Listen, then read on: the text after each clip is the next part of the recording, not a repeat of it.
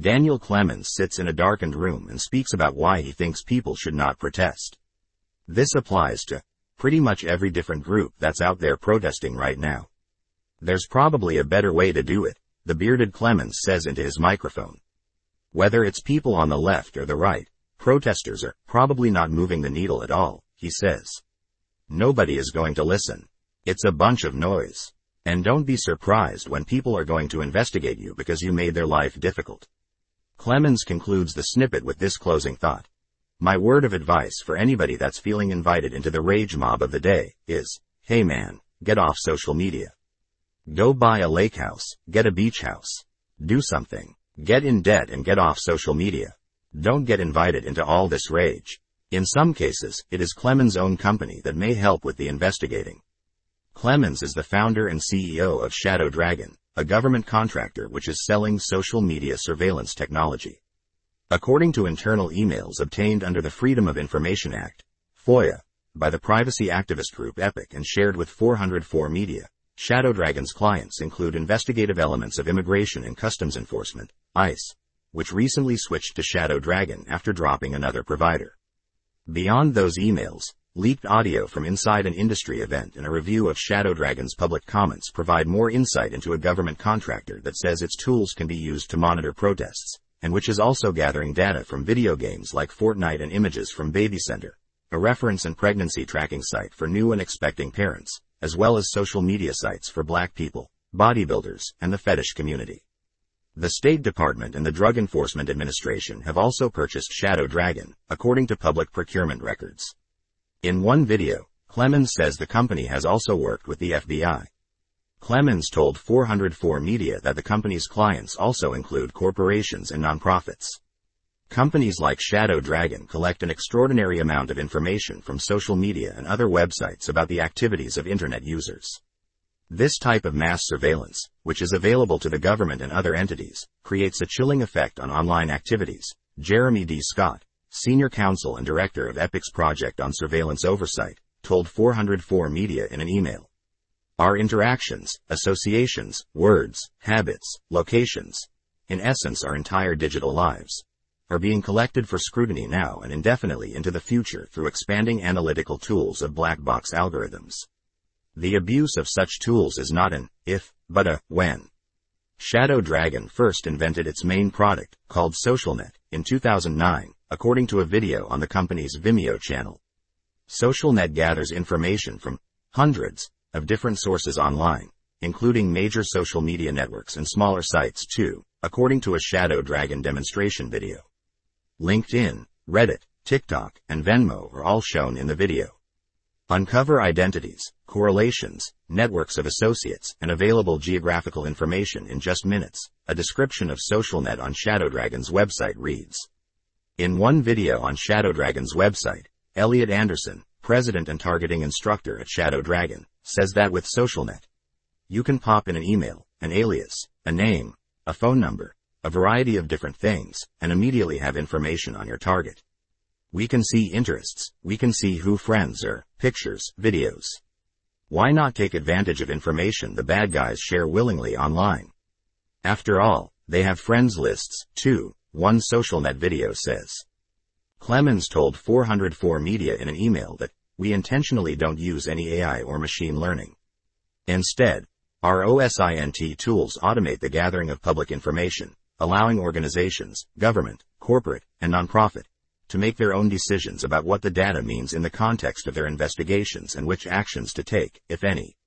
One of the videos providing an overview of the SocialNet tool appears to show some of the search parameters available to users.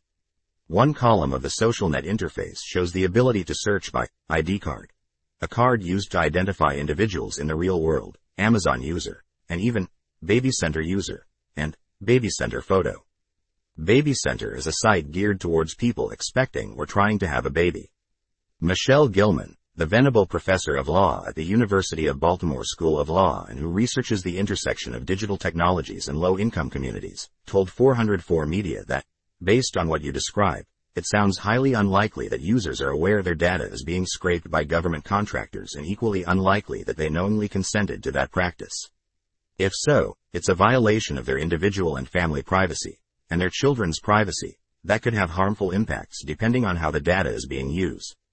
Eva Galperin, the director of cybersecurity at activist organization the Electronic Frontier Foundation, F, said, "This is certainly concerning. When people post about their pregnancies to BabyCenter, I think it's safe to assume they're doing so without the expectation that ICE is watching," she added. "In the current legal environment surrounding abortion in the U S, I would be extremely wary of efforts to collect data about people's pregnancies," she added. BabyCenter did not respond to a request for comment. Clemens told four oh four Media in an email that babycenter dot com is a useful source of publicly available information for investigations relating to child exploitation. Other forums and communities mentioned in the search parameters include Black Planet, a social media network for black people, bodybuilding, a popular bodybuilding forum, and FetLife, a social network that caters for people with fetishes such as B D S M. Shadow Dragon monitoring also extends to video game platforms. In audio recorded at a recent industry event, Jonathan Couch, chief operating officer at Shadow Dragon, told an audience, "Fortnite is an interesting one, just because you can actually leverage Fortnite to look at as an alias registered there. What other aliases are also related to that alias?" Couch mentioned other gaming platforms too, such as those related to Xbox, PlayStation, and Steam, according to the audio recording. Jack Paulson, from transparency organization Tech Inquiry, shared audio of the talk with four oh four Media. Couch also mentioned Cash App and what he described as emotional sites, where people leave reviews, such as Yelp and TripAdvisor. "This is another great source of information," Couch says.